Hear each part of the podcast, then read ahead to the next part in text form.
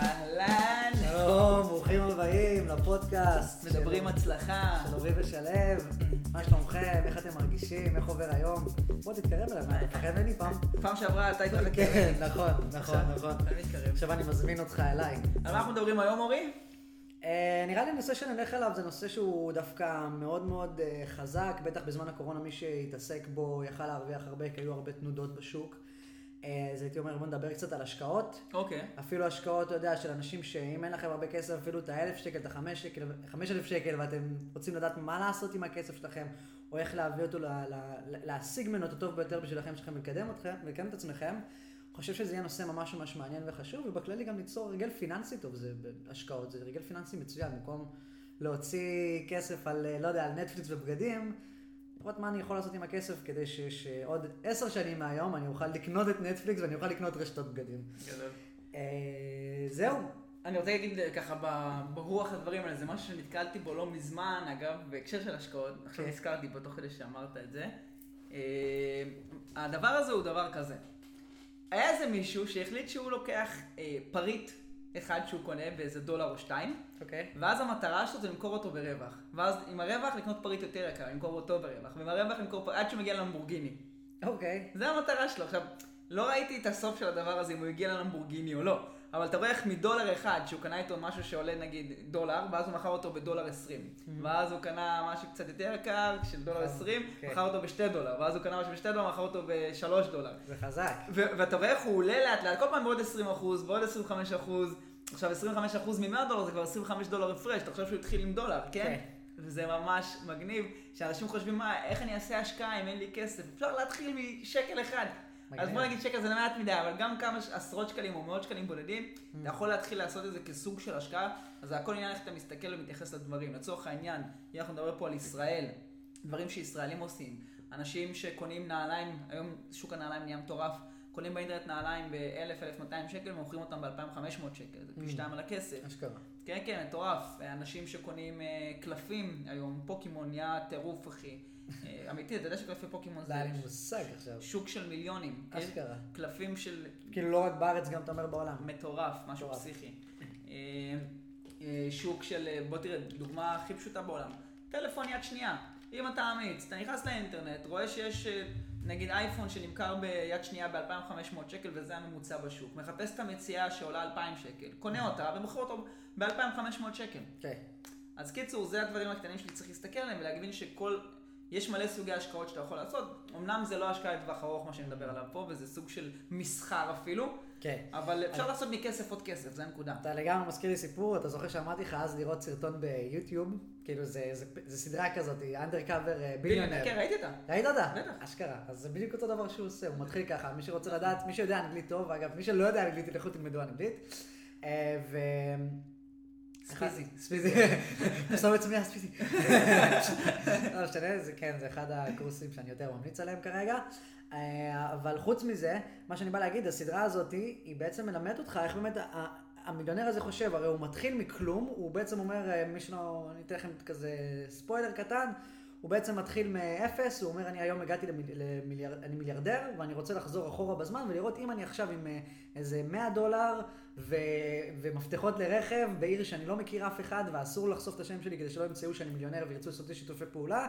אם אני מצליח להרים עסק שמגיע למיליון דולר בשנה, כאילו, let's do it, או תשעים יום, לא זוכר מה היה שם. תשעים יום. תשעים יום, כן.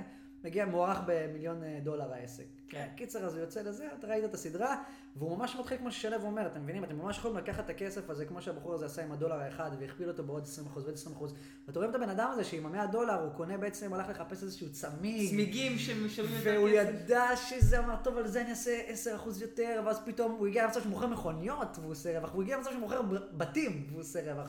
ואנשים אומרים כדי שנמכור מכונית או נמכור בית, צריך לעשות את הקנייה הזאת ולהשקיע את הכסף. לגמרי. צריך את האומץ לעשות דברים, אבל זה כבר נושא אחר, על מה מונע ועל פחדים של אנשים, אבל בוא נדבר על השקעות היום. יאללה, תכוון אותי. אז אני, אני אתחיל בהשקעה שלאחרונה זה עולה המון פשוט באינסטגרם. באינסטגרם שואלים אותי המון המון המון, יש לי כסף להשקיע, מה אני משקיע, ואני חושב שההשקעה הכי טובה לאנשים, במיוחד בגיל ה-עשרים שלהם, זה בעצמם.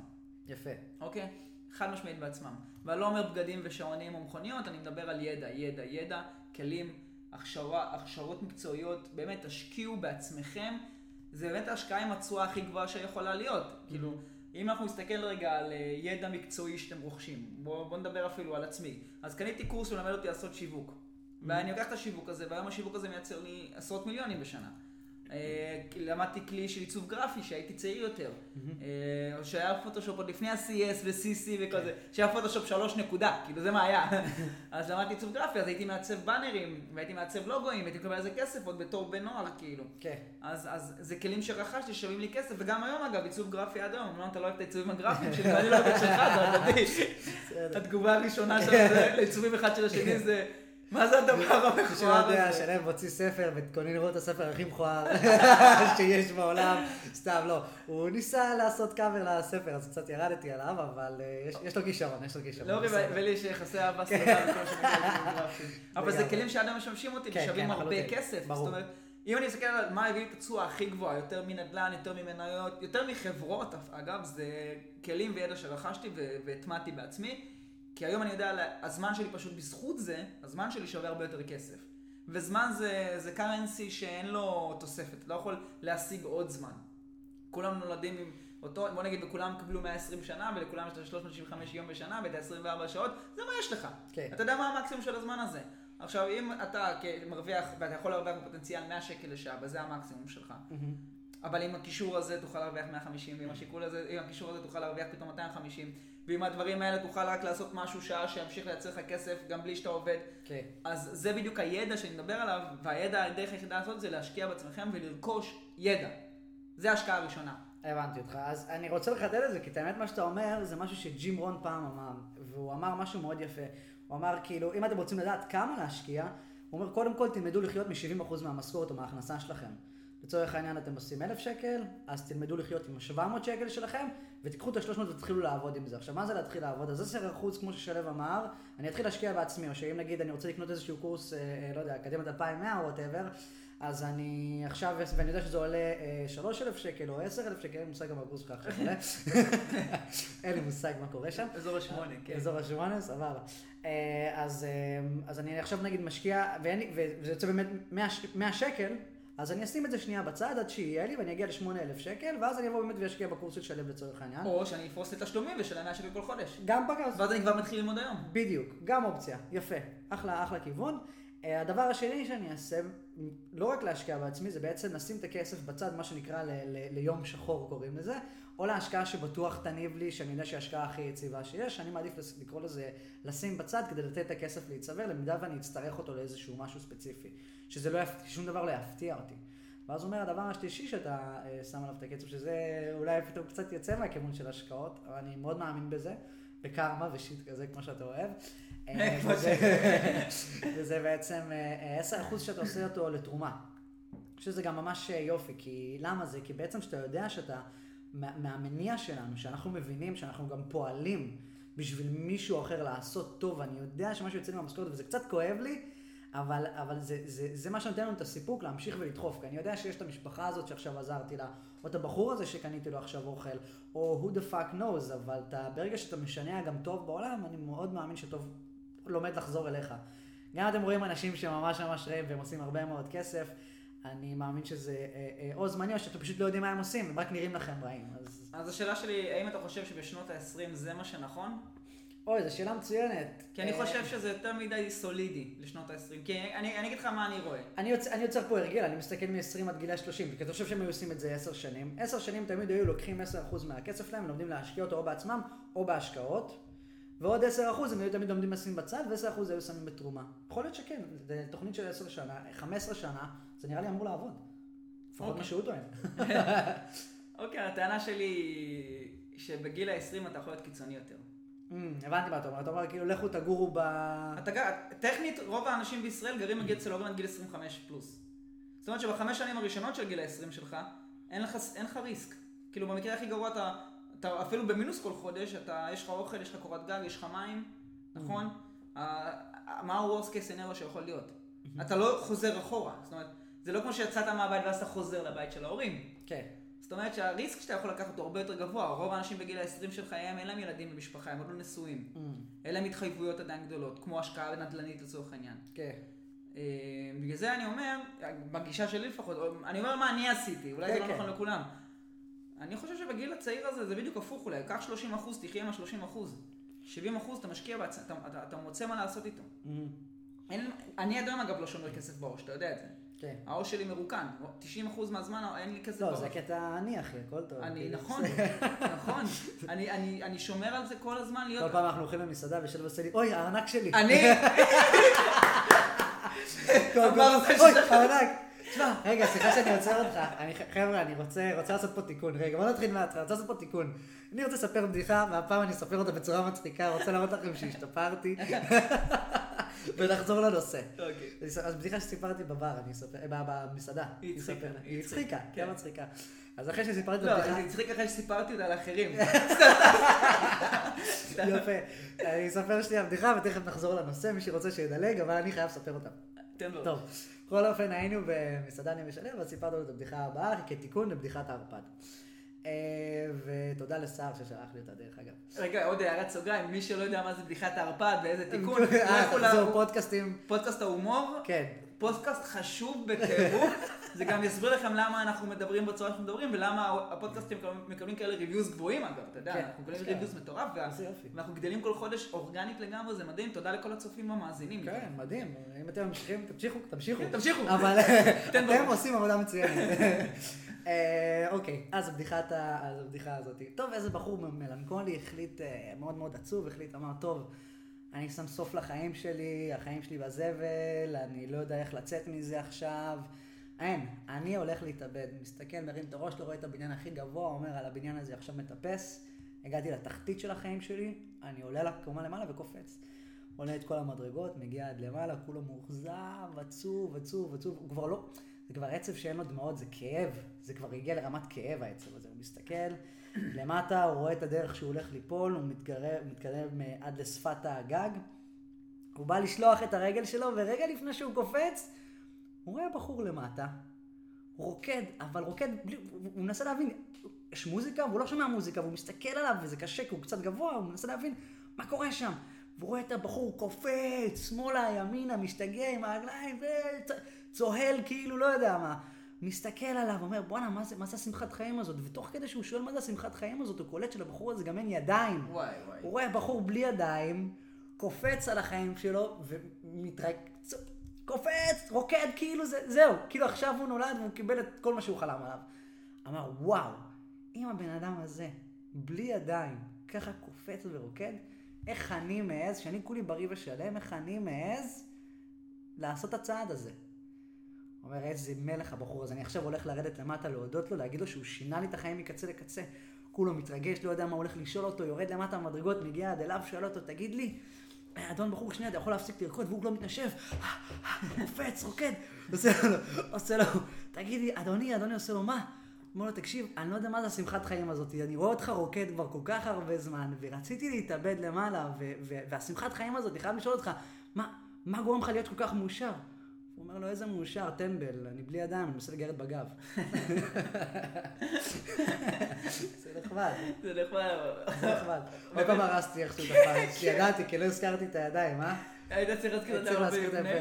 דבר שני, זה הרבה יותר מצחיק, ואמרתי לך גם פעם קודם, אם אתה אומר, איזה מאושר, מגרד לי בתחת למות, אני לא יודע מה לעשות. קיצר, עוד פעם הרסתי את הבדיחה. מקווה שאני אשתפר בפודקאסט הבא, להתראות. יפה, אבל יפה, יפה. יפה, יפה, יפה. הכוונה נכונה. כן. שזה גם חשוב, אגב, להראות שזה לא משנה אם אתה מצליח או לא מצליח. השקעה, השקעתי בעצמי, השקעתי בעצמי בליוות, סתם. טוב, ועכשיו ברצינות נחזור חזרה להשקעות. חבר'ה, אז ידע, ידע, ידע, אני חוזר שוב, זה באמת ההשקעה הראשונה. כי למה? כי גם זה אני נתקל באנשים שאומרים, אוקיי, עכשיו כבר יש לי חצי, אני מצליח, יש לי עסק מצליח.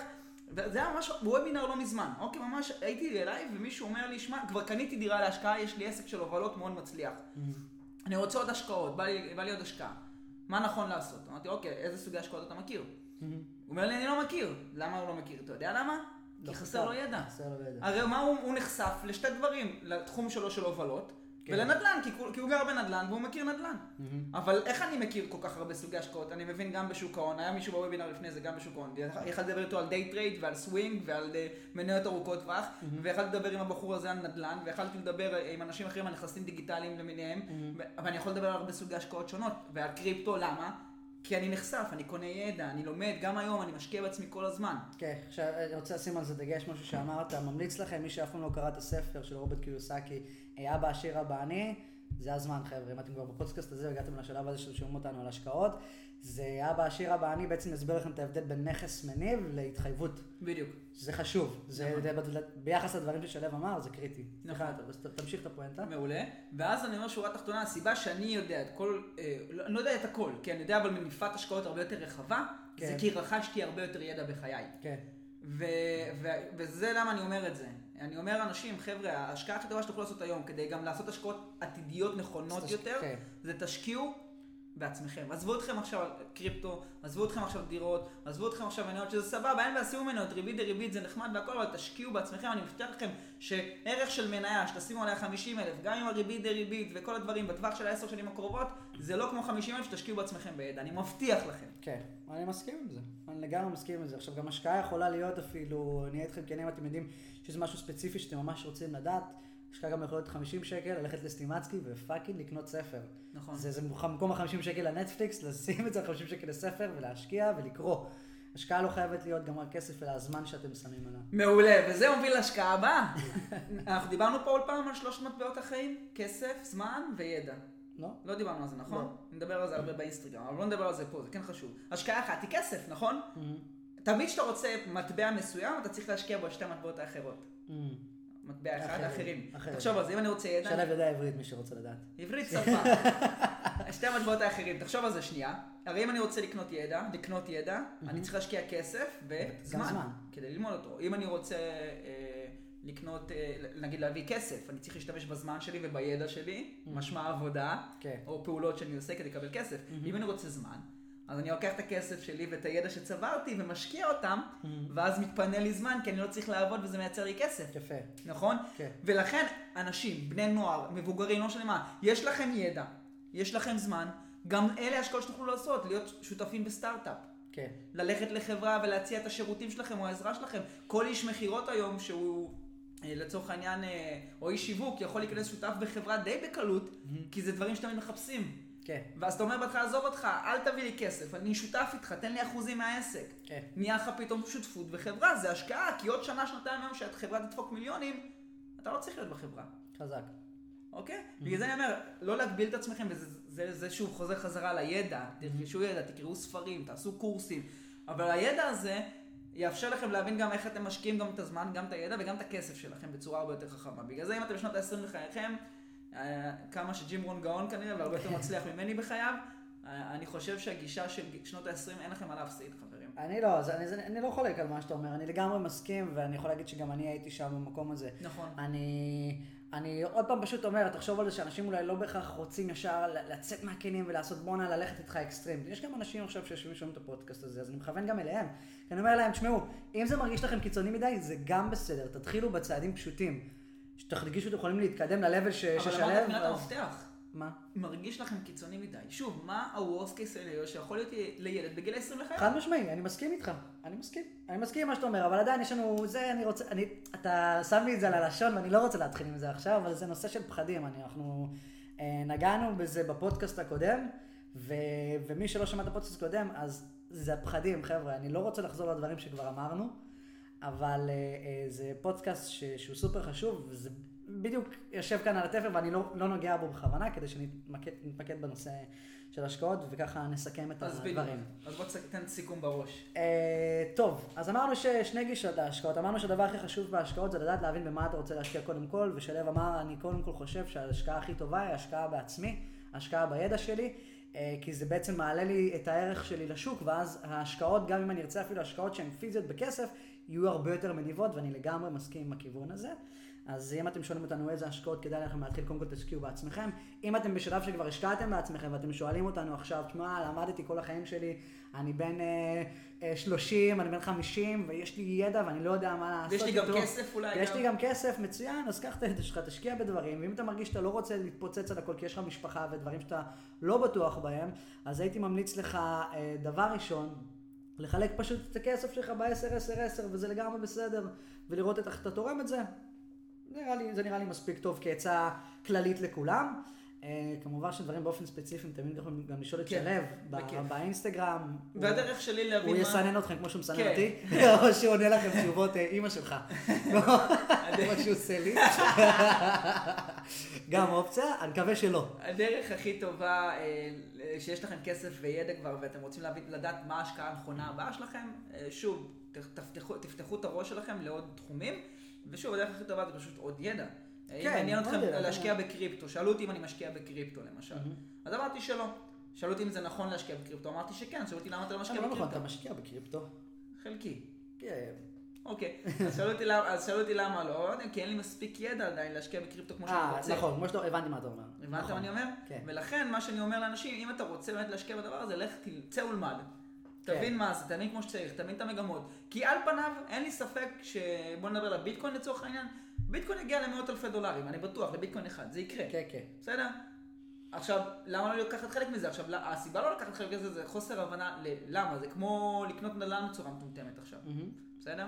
אז גם נדל"ן, לפני שחסתי נדל"ן, דיברתי עם אנשים, והתייעצתי, וראיתי, וקראתי, ורק אז נכנסתי לעולם הנדל"ן. כן. בסדר? אז זה הנקודה, זה העניין. תגמרי, אני מסכים, מקסימום תלכו לאיש מקצוע אם אתם רוצים, והוא יעזור לכם ויכוון אתכם, אתם סומכים עליו.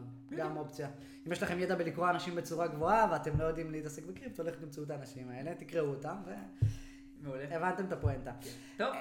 זהו, אז נראה לי שסיכמנו, אני רק רוצה להגיד דבר אחד האחרון שמפריע לי, אולי טיפה יוצא מהנושא, אבל זה קצת הציק לי שאמרת, כי הפודקאסט הזה הוא לשני סוגים של אנשים. גם אלה שרוצים להיות יזמים באופן כללי, וגם האנשים שהם אפילו שכירים בחברה ורוצים להשיג להם עוד קצת חופש ועדיין לעבוד בחברה שלהם, כי גם להיות יזם, מה שנקרא, יש אינטרפנור ויש כאילו, יש... אינטרפנור ואינטרפנור, כן. זה בעצם, יש לכם יזם ויש לכם יזם בתוך החברה, זאת אומרת, מישהו שהוא בתוך החברה כבר, הוא שכיר, הוא רוצה להתקדם בשלבים ולעלות לשלב הבא, אז גם... באמצעות יוזמה ועשייה ולא באמצעות... בדיוק, בדיוק. אז אם הייתי עכשיו, מה זה, אם אני עכשיו בעל חברה ויש לי מישהו כזה שהוא יוזם ואני רואה אותו מחפש והוא צמא לי ידע והוא עושה תהליכים, זה בן אדם שאני רוצה לקדם לתפקידי מפתח של מנהל ומנכ"ל אפילו. מקבל. אתה מבין? לא חולק. כן, הפעם אני לא חולק עליך. לא חולק. אז לגמרי, זה לשני הסוגים האלה, וזה גם קשור אליכם ההשקעות האלה, כי אתם עדיין תשקיעו בעצמכם כדי להתקדם בחברה שלכם, ולא רק כדי להצמיח עסקים. יפה. זהו. חידשת לי מושג חדש. יאללה חברים, תודה רבה רבה לכם, ונתראה בפודקאסט הבא. יאללה.